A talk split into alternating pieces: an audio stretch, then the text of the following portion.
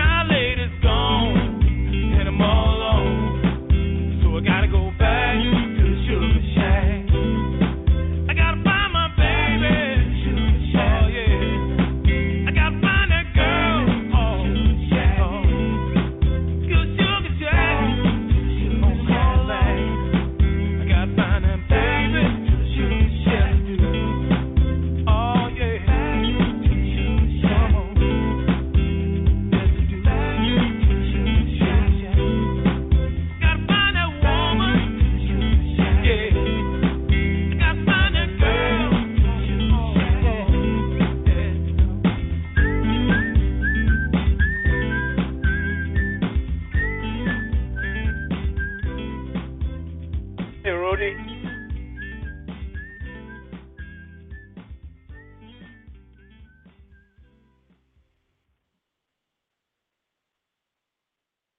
Yeah, call the same number. Hey, gang, I'm on the air with uh, Rudy Guarino on telephone. He's going to call in a few seconds, so hang in there. Yeah, sure, Rudy. Call in. Good. Thanks for hanging in there, folks. Let's play a little music before Rudy connects from Las Vegas, USA.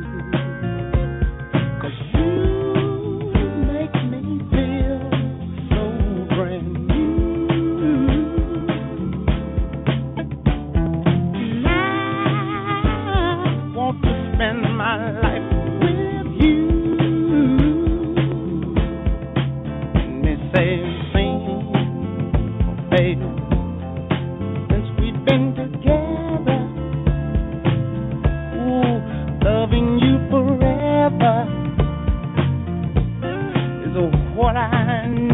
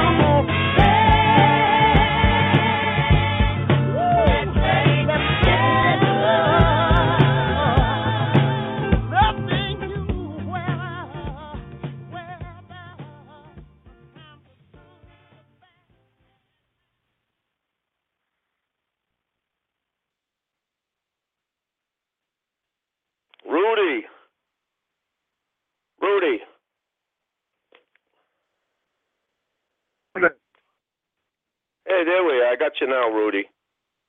Oh, we're connected. Yeah. Yeah, we finally got it. We're gonna get the uh, we'll get the spider webs out of this thing. We haven't talked in a long time. Yeah, we we had a long dry spell. Yeah, well, you know, I got busy uh, this summer. I got on uh, cruise ships, and you were had a few uh, few medical problems earlier, but I'm glad most of those are straightened out, right? Yeah.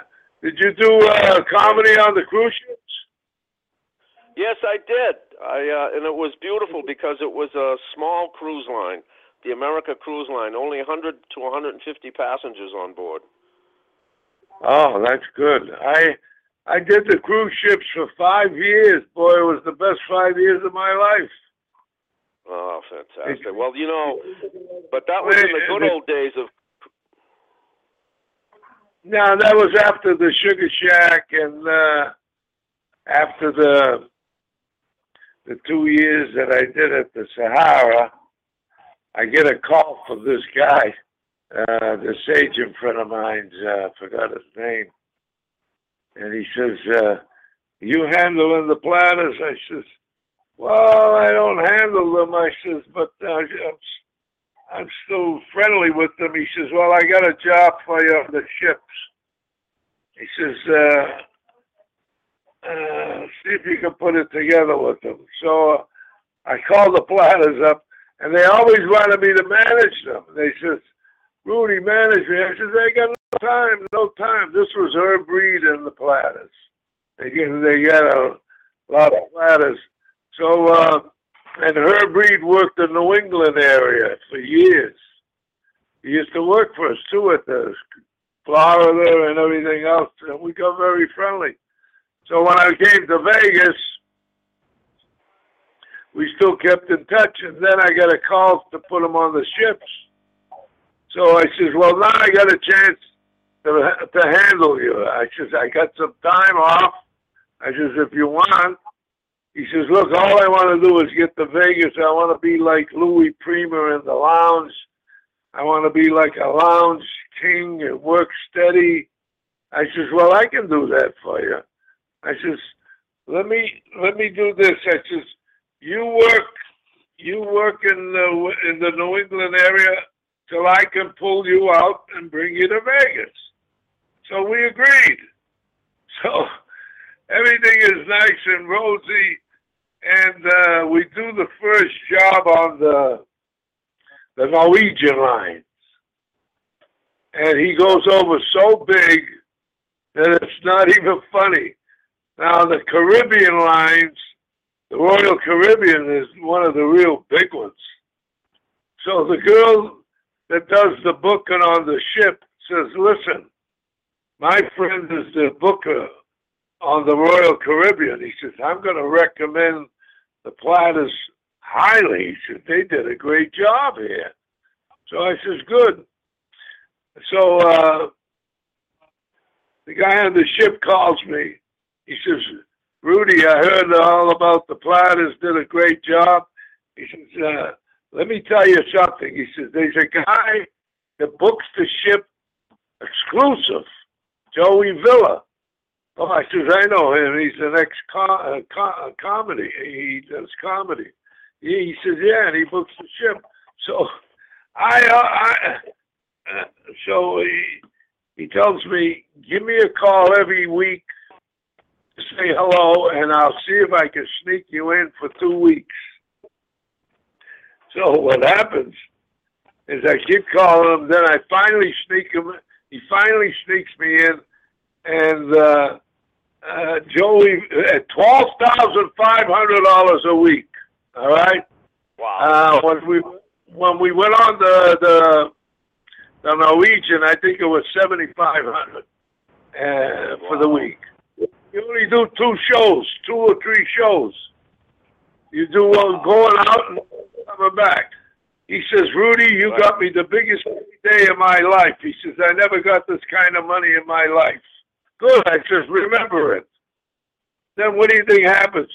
Joey Villa starts calling him and uh, interfering with me. But I didn't get a paper with the guy, you know, because the guy used to work for me steady down in Florida for 10 years that we had the club. Right. He used to eat at my house. He used to come over the house and at my apartment and everything. So all of a sudden, we have a problem with Joey Villa.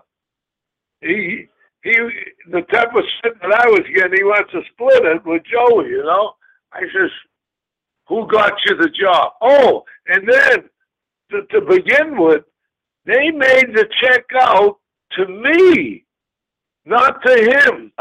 He was so insulted so insulted that he says, Jesus, Rudy, I got to pay the help. I got to pay. I says, I signed a check over to you, and it takes the same time to.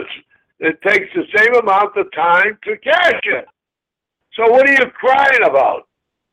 So he kept quiet. Then Joey Villa steps in and he wants to split the committee. I said, I ain't splitting nothing. So all of a sudden, I get a letter from him that he's going to go with Joey Villa, and he sends me a five thousand dollar check saying goodbye. Would you believe this? And I didn't get a paper like a damn fucking fool. But I never thought Wow. guy worked for us for ten years. He worked at at the Kenmore Club for years, and in Miami he worked for us at the Swinger. I used to give him four months a year. He used to come in Wow.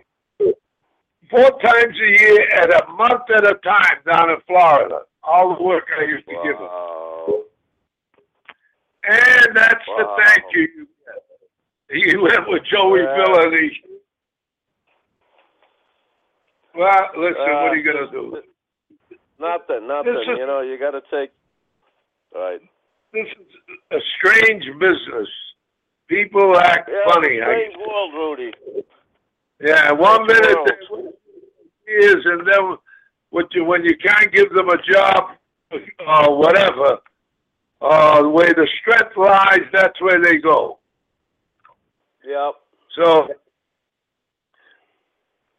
what are you gonna Pretty do? short mind. Pretty short-minded. You might have money, but you don't have peace of mind. You know. Well, whatever it is, he passed away about three, four years ago. So God rest his soul wherever he is. Right. Exactly. He had a Um, hey, how are dynamite. How are things? Go ahead. Go ahead. Go ahead. He had he had a dynamite group, boy. It was a, very exciting. Oh yeah. His- oh yeah. His he uh, he was he was excellent, excellent. Well, they had God. They had a run from the fifties. Yeah. Well, they broke up. uh I don't know how long they stood together, but they broke up, and Herb went on his own. The the the, the difference why see Herb was the choreographer for the group, and he used to call the show. He used to call the songs and everything and all that. He more or less ran the thing, you know. So Yeah. when he went on his own, he was able to put the show together because that's what Right. he did with the original group. Right. Wow. but that's uh, that's that's doing the. Oh, and I meant to tell you, the ships were unbelievable. I, I just couldn't believe the the work on the ship, the the treatment that they give you on that ship. It was unbelievable. I recommend Well, you know- everybody cruise. Yeah, well, but that was when what? Nineteen seventies, eighties, nineties. In the in the late eighties, early nineties. Yeah. Yeah, well, that's when it's a lot different than now, Rudy. What are they doing now? Well, I mean, some of these ships are six thousand people. Oh yeah. Well, we were but we were about two thousand when we were there. Two three thousand Yeah, people on the ship. Yeah, two thousand is a lot different than six thousand. Well, you're right, but uh, they still Maybe it entertain takes- the young. Right, right, but uh, maybe the name acts they treat well, give you good cabins and everything. Oh yeah, they gave him a suite. They uh, they gave him a suite, and uh, they gave us uh, one. Uh, they gave us uh, one one cabin room for me, and uh, and plus they used to have signs when you came to the airport. Uh, they used to pick you up with the limousines, drive you right on the sh- right on. Oh, I'm telling you, it was royal treatment, royal treatment. Yeah, well, that isn't happening anymore. Maybe for the big acts, but not for the other acts. Well, those were the big acts at the time. There was they had a uh, th- those were the headliners for the week those days. Right, right, right. Now, But uh, you know, what are they playing now? They got to go back to the old nostalgia stuff, unless they go unless they went to can music with the discos. yeah, the, um, the, a lot of them are doing big, big acts like the Cirque du Soleil. Oh, they got the Cirque du Soleil on the ship. Yeah, Oh, they got them. yeah. Boy, that made- they- you know they'll put They made a big breakthrough that Circus Soleil. I think Steve Wynn made them. Right. I remember they were they were in Miami, and I went to see them. Uh, it was just like an acrobatic circus uh, show, you know. I didn't have much of them, but they were working for nothing because they were sponsored through the Canada and uh, Right. the Canadian government, and uh, so I, when I went, when I got involved with Paul Lott, I was trying to bring him there because he had a big parking lot behind the Sahara. I don't know if you're familiar with it, but it was a huge parking lot, and I said Right. that you could put the show, you could put the show there. So he didn't want to go for it, but anyways, I think uh, Steve Wynn took them and uh, he developed them into the Vegas scene. Before you know it, they became so big, they were doing shows for all the hotels. Right. Anyways, the re- the real acts that were working the hotels, they were all dying off. Everybody was dying. It was, it was a change of scenery. Right. Yeah, and that's what I'm trying to say on the ships. It's not like the days you had it.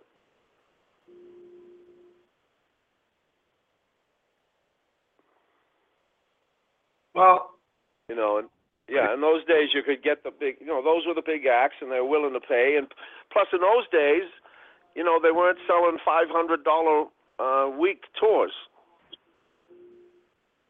Who the hell knows? But I know that's what we got. Twelve thousand five hundred the first fucking week. It's Beautiful. unbelievable. Beautiful, beautiful, They top, beautiful. they they had a top budget of twelve uh, twenty five thousand for the main Right. act. Fabulous.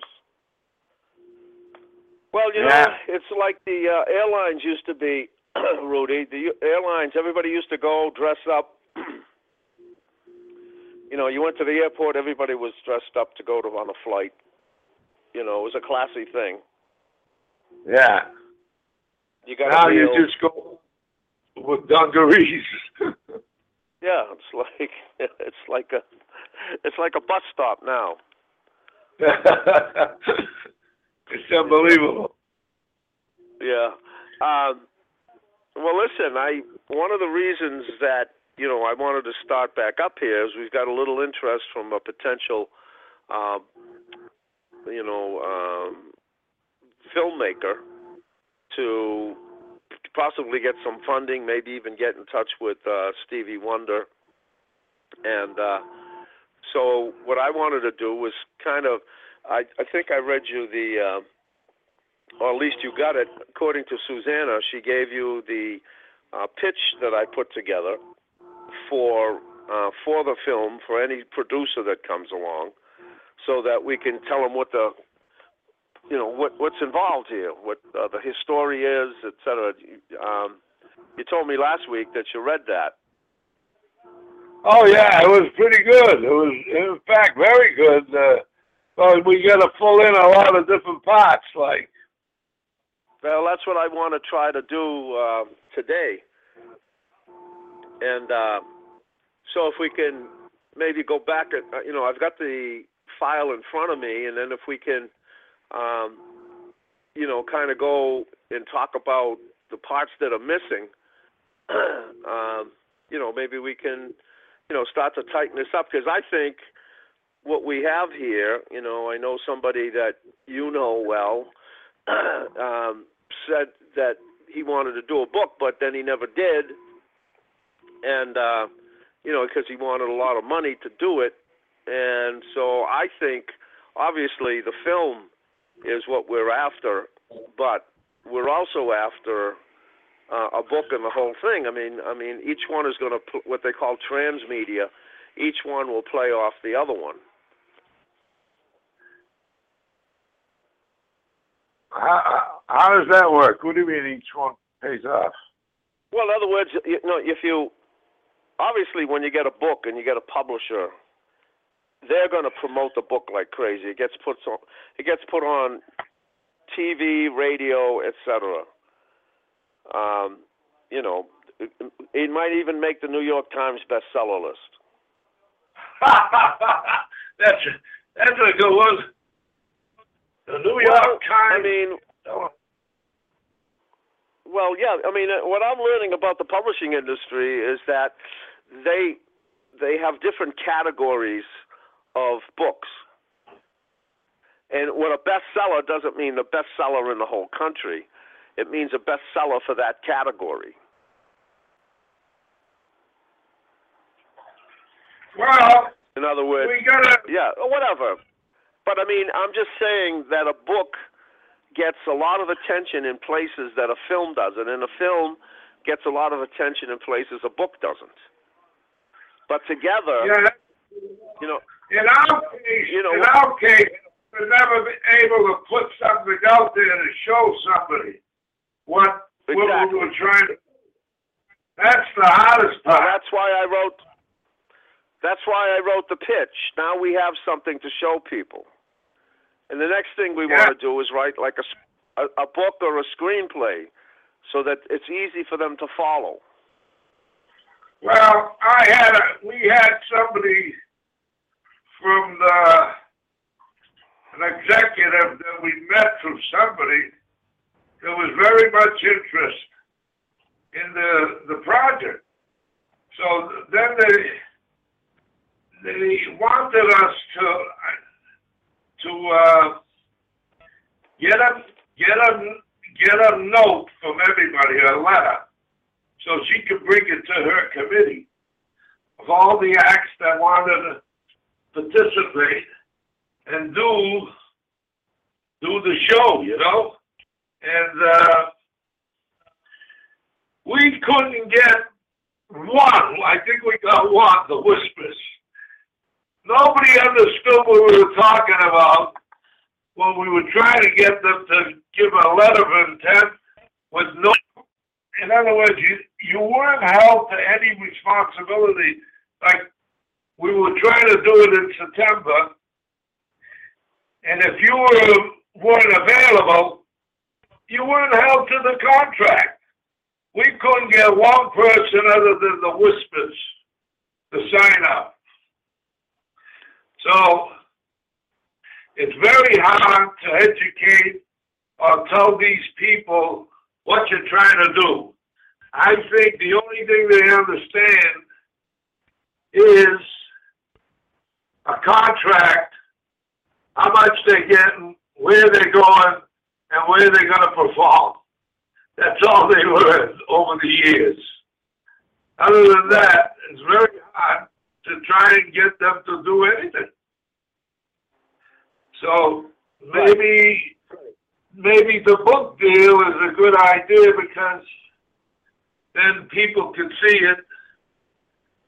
And like we had even film guys uh, that did movies, they were looking for something. You can't tell them about a story. They got to see it in writing. You know what I'm saying? Yeah, well, that's why we've already got you know a page and a half here, and then I want to write more pages. That's why I'm calling you so we can fill in it, fill it in. Yeah. Well, that's uh, that's uh, that's that's one of the right ways of doing it. All right. Uh, well, uh, where, where where you at? Okay, so I'm going to read you what I first couple of lines. Yeah. Okay, and uh, usually they have what they call a poster line. In other words, we're going to make a poster for the for the company. Hang on, just a second. Hey, I'm doing a podcast. I'll call you back. Yeah. Okay, come on, bye. All right, bye. I'm on the podcast right now. Come back. Bye. I'm, okay, I'm sorry, Rudy. All right. Um, so any, anyway, if, if you look at a movie, it's got a poster. You know, every time you go to the movies, you walk in and there's a poster there. Right. Some, Right. Something, some description. Okay, so this is what we came up with. In fact, this came out of one of the podcasts. I think it was one of the, um, was Eddie B or somebody came up with the line. Hookers, pimps, gangsters, cops, celebrities, and the greatest musical acts in the world. The Sugar Shack. That's pretty good. Yeah. And then a description is a, a documentary in the genre of Muscle Shoals, Standing in the Shadows of Motown, and CBGB. The film focuses on the times, music, and artists create, who created the story of old school music, its premier club, and the man who made it all possible.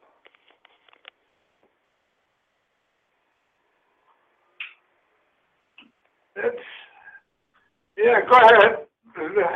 Okay. In 1967, um, after overcoming the debilitating effects of childhood onset polio and establishing himself as one of Boston North End's more well known characters, Rudy Guarino befriended Italo American crooner Jerry Vale, who introduced him to a new um, personal uh, adventure, the music business.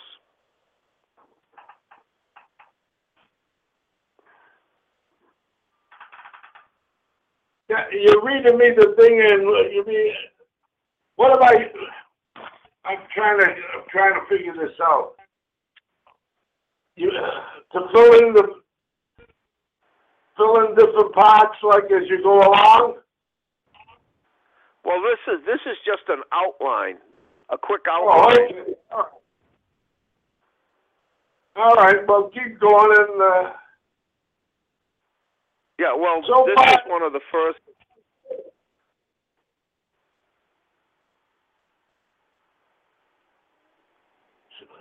Go ahead. So where? Huh? Oh, where are wanna we now? ask me some- Yeah, I'm just going down what I wrote, what they call a pitch. In other words, we're going to use this to pitch the film, to give them a brief idea of what it's about. It's a quick pitch. Okay, go ahead. Okay, so I'll, I'll repeat that. Um, in 1967, after overcoming the debilitating effects of childhood onset polio and establishing himself as one of Boston North End's most well known characters, Rudy Guarino befriended Italo American crooner Jerry Vale, who introduced him to a new personal adventure, the music business.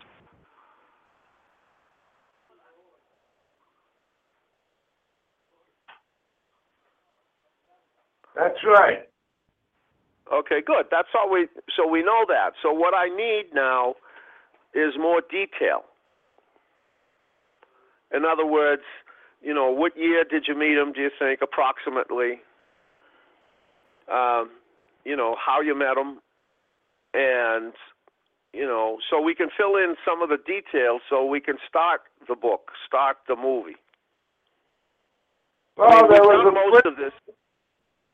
There, there was a friend of mine who used to always invite me to Jerry Vale's opening and party. He used to get together with Jerry and all that. He was promoting Jerry.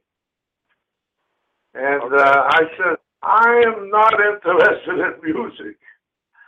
I mean, uh, what am I? I don't have nothing in common with him, you know, at the Yeah. time. So, how I got interested in when I went to see the Jolson story. Then I said, Yeah, do you remember how? That's one of the things I want to talk to you about. How old were you when you saw that story? uh, not to tell. Yeah. I mean, to 20, 30? We'd have, yeah. Were you 20 We years have- old? Were you 30 years old? We'd have to find out when the movie come out, so uh, the pinpoint it. I Oh, don't okay. remember how. But Okay. I was I, I was in my twenties, early twenties. Okay. Was the And- Al, was it what was the title? The Al Jolson story? Yeah, the Jolson story. Okay. And then And um that go ahead. that turned me out. When I saw that, I went to see the show. I went to see the movie all over the city of Boston. In those days, the the thing would open up on Washington Street the main theaters and then play the surrounding areas of the city. So I went to every, I went to, I went to see it 17 times. I was so carried away with it. 17 times. And then Wow. I knew I knew the film by heart. I knew the songs by heart and everything. And uh, so then I went looking for my friend. I said, "Where's this Jerry Vale? I'd like to meet him." So that's Okay. when I met Jerry, and we became very friendly. All right. So you were you were in your twenties then when you met him. I was where? You were What'd in you your twenties. You were in Oh, your yeah. twenties. You were you were Yeah. you were in your twenties when you met Jerry Vale. Twenties, I think. Yeah, and but you didn't open the club till you were in your thirties, right? I was 38 when I opened the club. Right. So what- you were born in 1930. 1929. January 19. 1929, Okay. All right. Good. See, these are these are the uh, these are the things that'll help. Um, so, so what you said? What what uh, January? What day in January? 23rd. Okay, January twenty third, twenty nine. Okay, great. Okay, so so then there was a big jump between hanging out with Jerry Vale and the time you opened the club. Right. So There was a big. were you? Well, uh, Yes. I was. We were. We were together for years, and uh, we went to Florida. I mean, we went to Vegas. We stood there 17 weeks. Uh, um, I'm trying to figure. Maybe, maybe it wasn't that much. So you guys I got- were more than just The what? you guys were more than just friends. I mean, you were really tight. Oh yeah, yeah. We were every every everywhere he went, he wanted me with him, you know, and all that. Wow. So were you? uh So you must have went to all the shows, all the parties, stayed in the best hotels. Yep. We did the whole. Uh,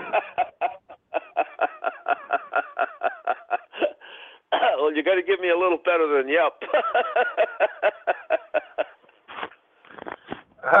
I'll tell you a funny story.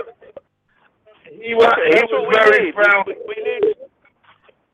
He was very friendly with uh, Tony Bennett and Buddy Greco because they were all they were all tied in with the same group in New York, you know. And uh, when he when Buddy Greco came to town, I was trying to look out for him and. Uh, I gotta get these dates together. And and then the funny thing is, when Tony Bennett came to town, I said, "Hey, I can't. I got my own business to worry about, Jerry. I can't take care of all these guys." And Tony Bennett is still singing. Ninety years. He's he's in his nineties. He's appearing today at the Steve Wynn, one of the Steve Wynn hotels. And uh, Yep. so I turned down a guy that's still singing. Okay. Good. All right. Now you also met people like used to told me you used to have breakfast with Nat King Cole. Oh yeah, that's right. When we were at the Sands, we were there for 17 weeks. I got very friendly with him. You know, chit chatting and all that stuff. And uh, Corbett Monica was the guy that introduced me to him. He was a comic. Do you remember Corbett Monica? I met him. No, not Corbett Yeah. Monica, his brother. he, he was on the Joey Bishop show. Yeah, Corbett Monica. I, I worked. Huh? I worked with them. You remember the Joey Bishop show on television? Yes. Well, Corbett Monica, I I can't think of his brother's name. His brother was like Joey Bishop's sidekick. He was a comic too. And uh, he's the guy that industry the Nat King Cole. Oh, okay. Yeah, well, I worked with Corbett Monica. You did? Well, he has a he had a brother. He had a brother that was a comedian. I can't think of his name. He was the he was the sidekick uh, for Joey uh, Joey uh, what's his name? Joey Bishop. Yeah, Joey Bishop. Yeah, he used to work with Joey Joey Bishop. Not Joe. Who the hell? I'm getting the names. Sir. I'm getting the names. Again, you know what I gotta do? I gotta sketch this out myself. Yeah, And, that'd uh, be great.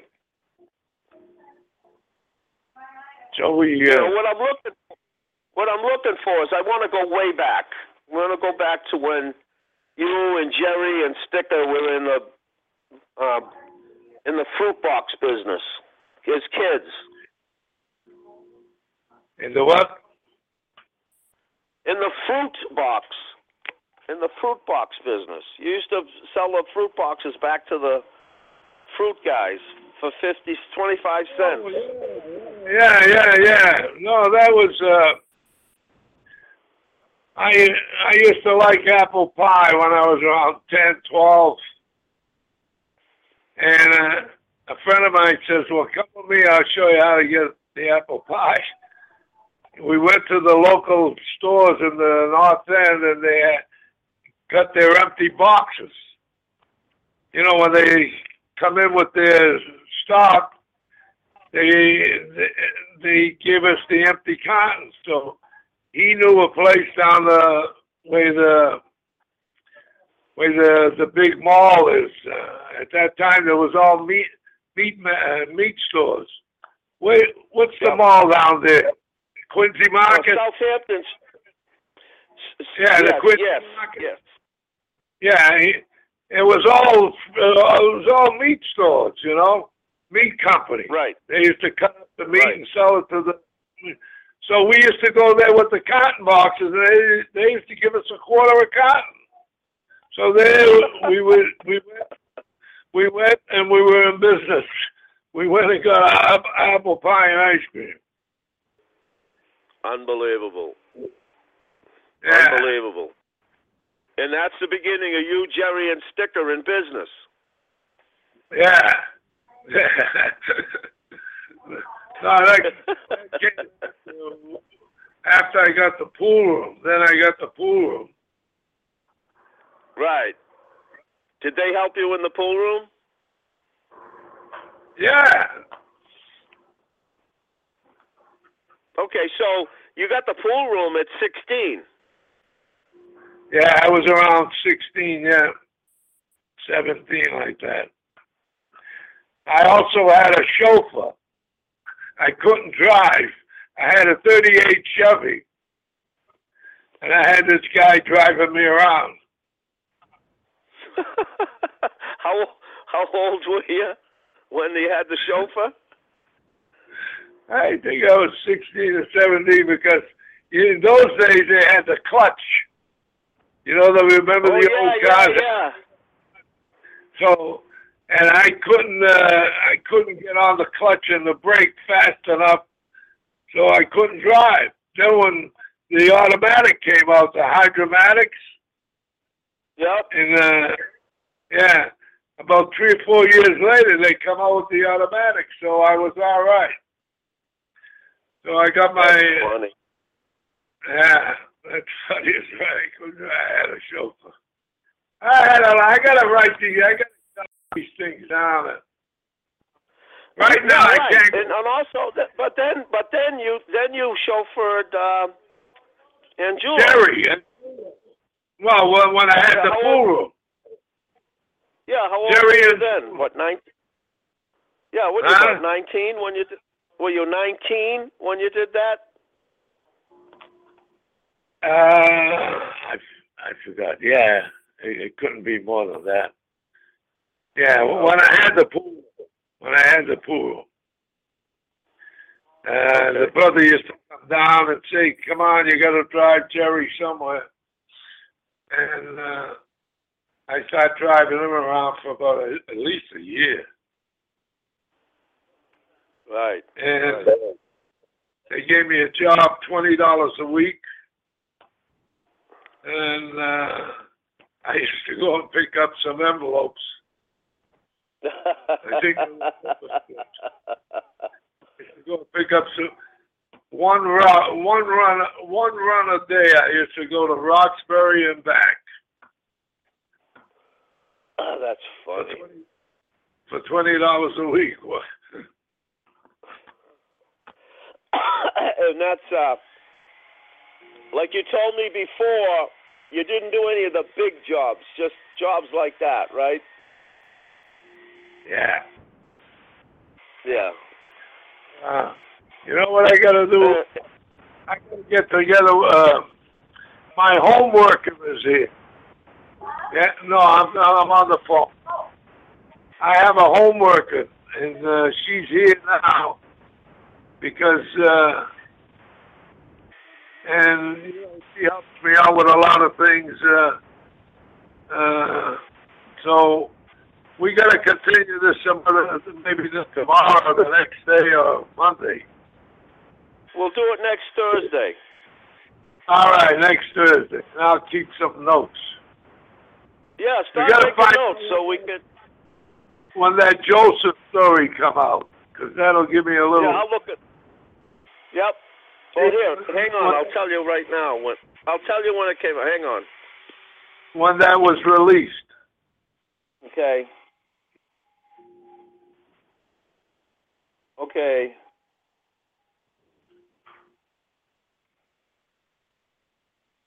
Hang on. Jolson story, October 10, 1946. When? October 10, 1946. You were 17. No, what's the date? What's the year? 1946. Oh, 1946. So 46, You were Uh, 17. 17. All right. So now I can go from there. Yep. Yeah, I can go from there. 17, uh, I think I was in the pool room still. Yeah, all right. I got to go because I got my homework here and they're, they're on a top. Okay, they're I let you go. Okay, I let you go, but I want you to even think back earlier than that. I want you to give me lots of details. All right. Well, they said I can't okay. give you. I got to get some clearance. Uh, I don't know. I got to speak to a lawyer or something. Okay. All right. I'll talk to you later. All right. Bye.